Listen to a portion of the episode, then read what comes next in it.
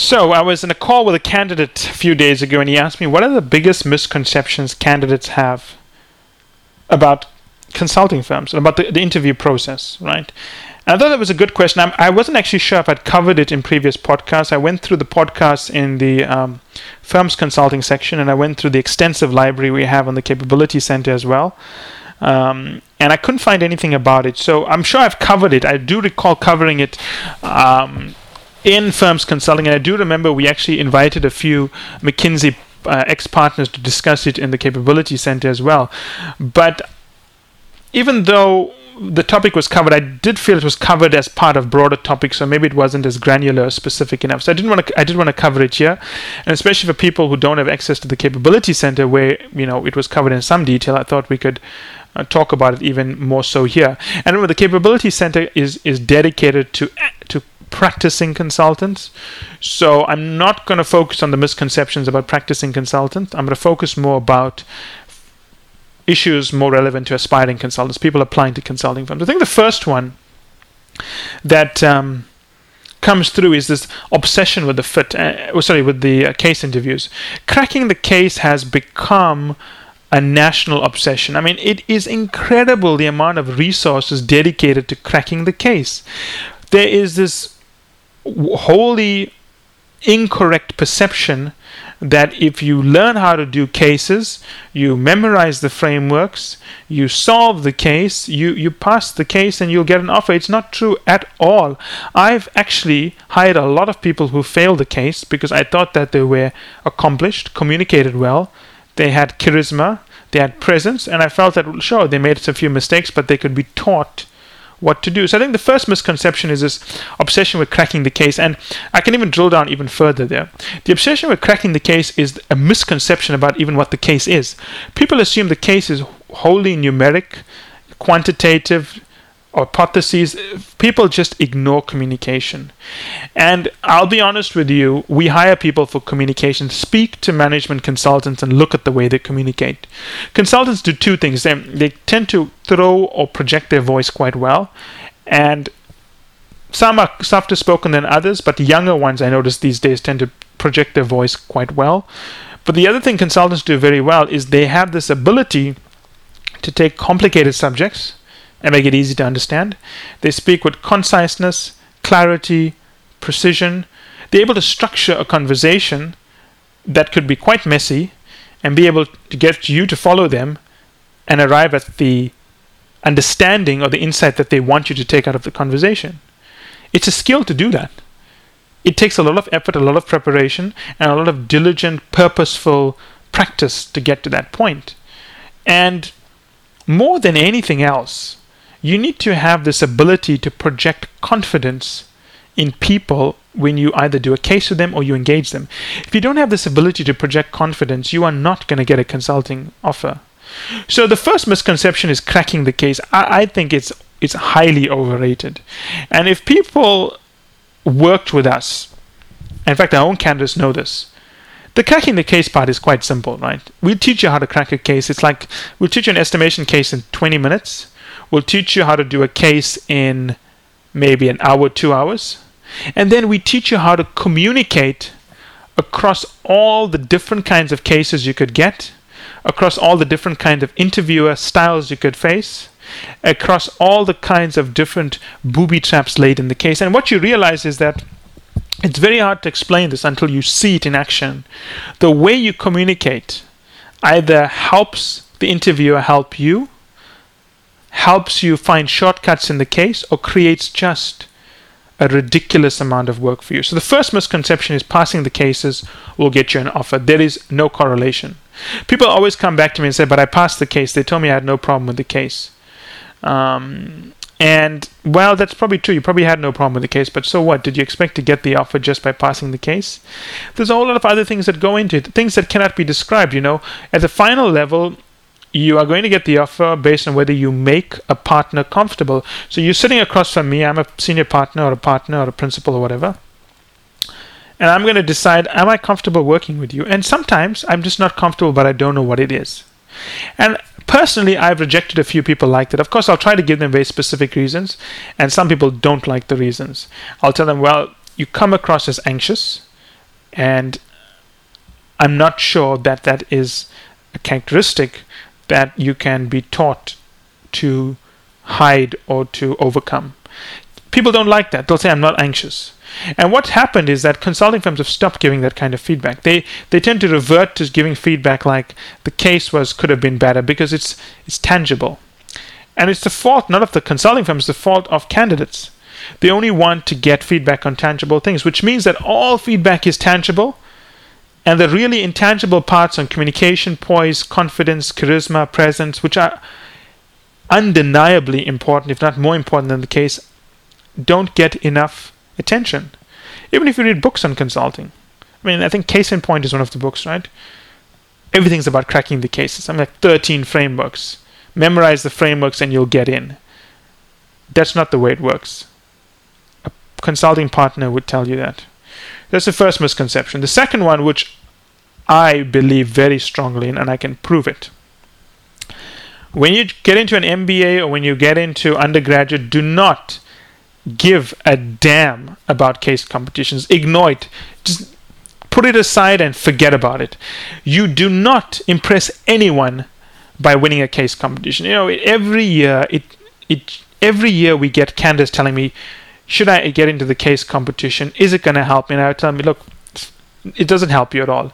The point is, a case competition doesn't men- measure the skills that is looked for in a case interview. I know it sounds bizarre. I know everyone's going to tell you this, but the real tell you opposite. But the reality is that you need to find me people who won the case competition who get case offers. And I could say that even with our candidates, not a single one. Not a single one of our candidates who got offers at McKinsey, Bain, BCG, and Roland Berger won a case competition. Some of them finished like almost dead last. Because the reality is very simple. In a real case, you they are testing your real-time thinking, right? In a, in a case interview. In a case competition, you're working with a group. There's all kinds of group dynamics going on there, right? So you automatically we don't know who's doing what kind of work. The second one is it's scripted. The second one is we're not seeing your real thinking. The point is it's it's so contrived. It's so far removed from isolating your individual competence that there is no way in hell any consulting firm worth its salt is going to use a case competition as an opportunity to um, hire anyone.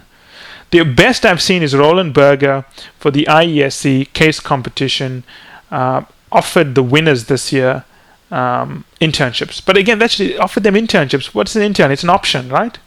It's a, it's a financial option. They're basically paying you an internship salary, which is the cost of the option.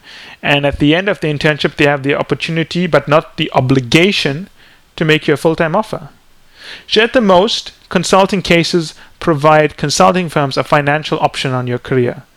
That's not very promising. And if you think about the effort that goes into these consulting cases, the amount of sleepless nights, the amount of travel, the amount of panels you have to put together, it's worthless. So just forget about it. If you get an opportunity to do a case competition, and, and this is the only criteria I have, if you know nothing about consulting, and you want to get some exposure to consulting, case competitions could help you there. But do not ever see it as a substitute for proper case preparation for interviews. If case competitions are going to affect your grades, do not do it. Grades are paramount. Let me tell you something. When you are 60 years old and you are the, I don't know, executive vice president of General Electric somewhere, and they write out your bio, they will say you know, Jonathan Smith graduated with distinction from Wharton. They're not going to say Jonathan Smith won the case competition at the Wharton School of Business. No one, frankly, cares. So never let grades, grades get away from you. In fact, I had a really good candidate. Um, um, we we were trying to place, and we were very disappointed because we couldn't place at McKinsey, which was our first choice. And I remember she was telling me, you know, Michael, I didn't get in, but remember something. Uh, they invited me back to interview in six months because they thought I was very good. And remember something, I have good grades. That'll be with me forever. My application is solid going forward. And obviously, we're not happy when we don't play someone, but that that's that's a very good way of looking at it, right? And she did get in eventually, but she never took the offer. But that's a different story. The point is, case competitions mean nothing. I don't care what anyone says. There is no condition under which a case competition is going to help you with a consulting firm. Period if you want a case competition, that's wonderful, but don't put it on your resume. It's not going to help anyone. It it actually hurts your chances, as far as I'm concerned, because by trumpeting it so loud, you are telling a consulting firm, look, I don't understand what actually goes into a case competition. Excuse me. That's why I think it is something that is worth discussing. So please just do not put it on your resume. Do not worry about it. Focus on your grades.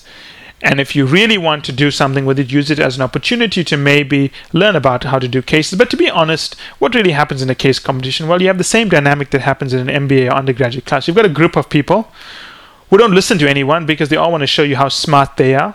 They all think that if they dominate the conversation, they're going to be winning some award.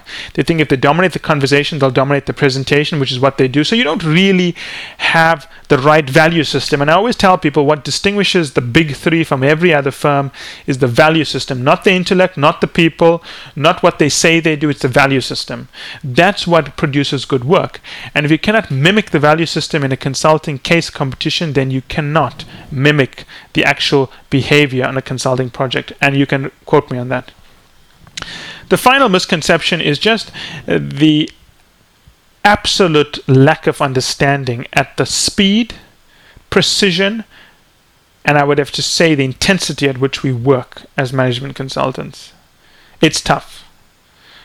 You could have worked at Deloitte, you could have worked anywhere, but you're not prepared for this. Uh, maybe investment banking, I would say, would prepare you for it. Yeah, I would say investment banking prepares you for it.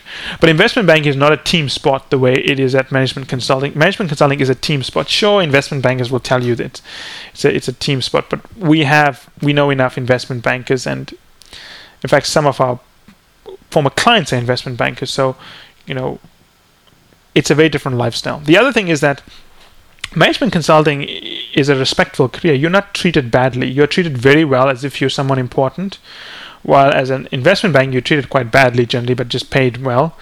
So I think the, the, the intensity of the work is something most people do not expect. They do not predict it's going to be this tough, this rough. The, the guidance is far less than you think it is, which is why they are looking for people who can bring order to chaos. They're not looking for people who can be, you know, who need a babysitter throughout the project and need to be prepared for that. People always say that, you know, I can do this, I can work hard with guidance, sure, but can you work smartly with little guidance? That's what's more important. So, three misconceptions, right? Do not be obsessed with the case. You need to do well at the case, but you have to be obsessive with communication and the way you carry yourself. Case competitions mean less than nothing. In fact, when you win a case competition, consider it a liability on your resume the intensity of which you will be expected to work as a management consultant is just mind shattering in my opinion and you have to be prepared for it. I struggled when i joined and i think just about everyone that i know who joined consulting firms struggled. In fact everyone i know struggled initially but you eventually you know adjust and you move forward. So uh, the key thing here is that beware of these three misconceptions right? And make sure you allocate your time effectively across them. Thank you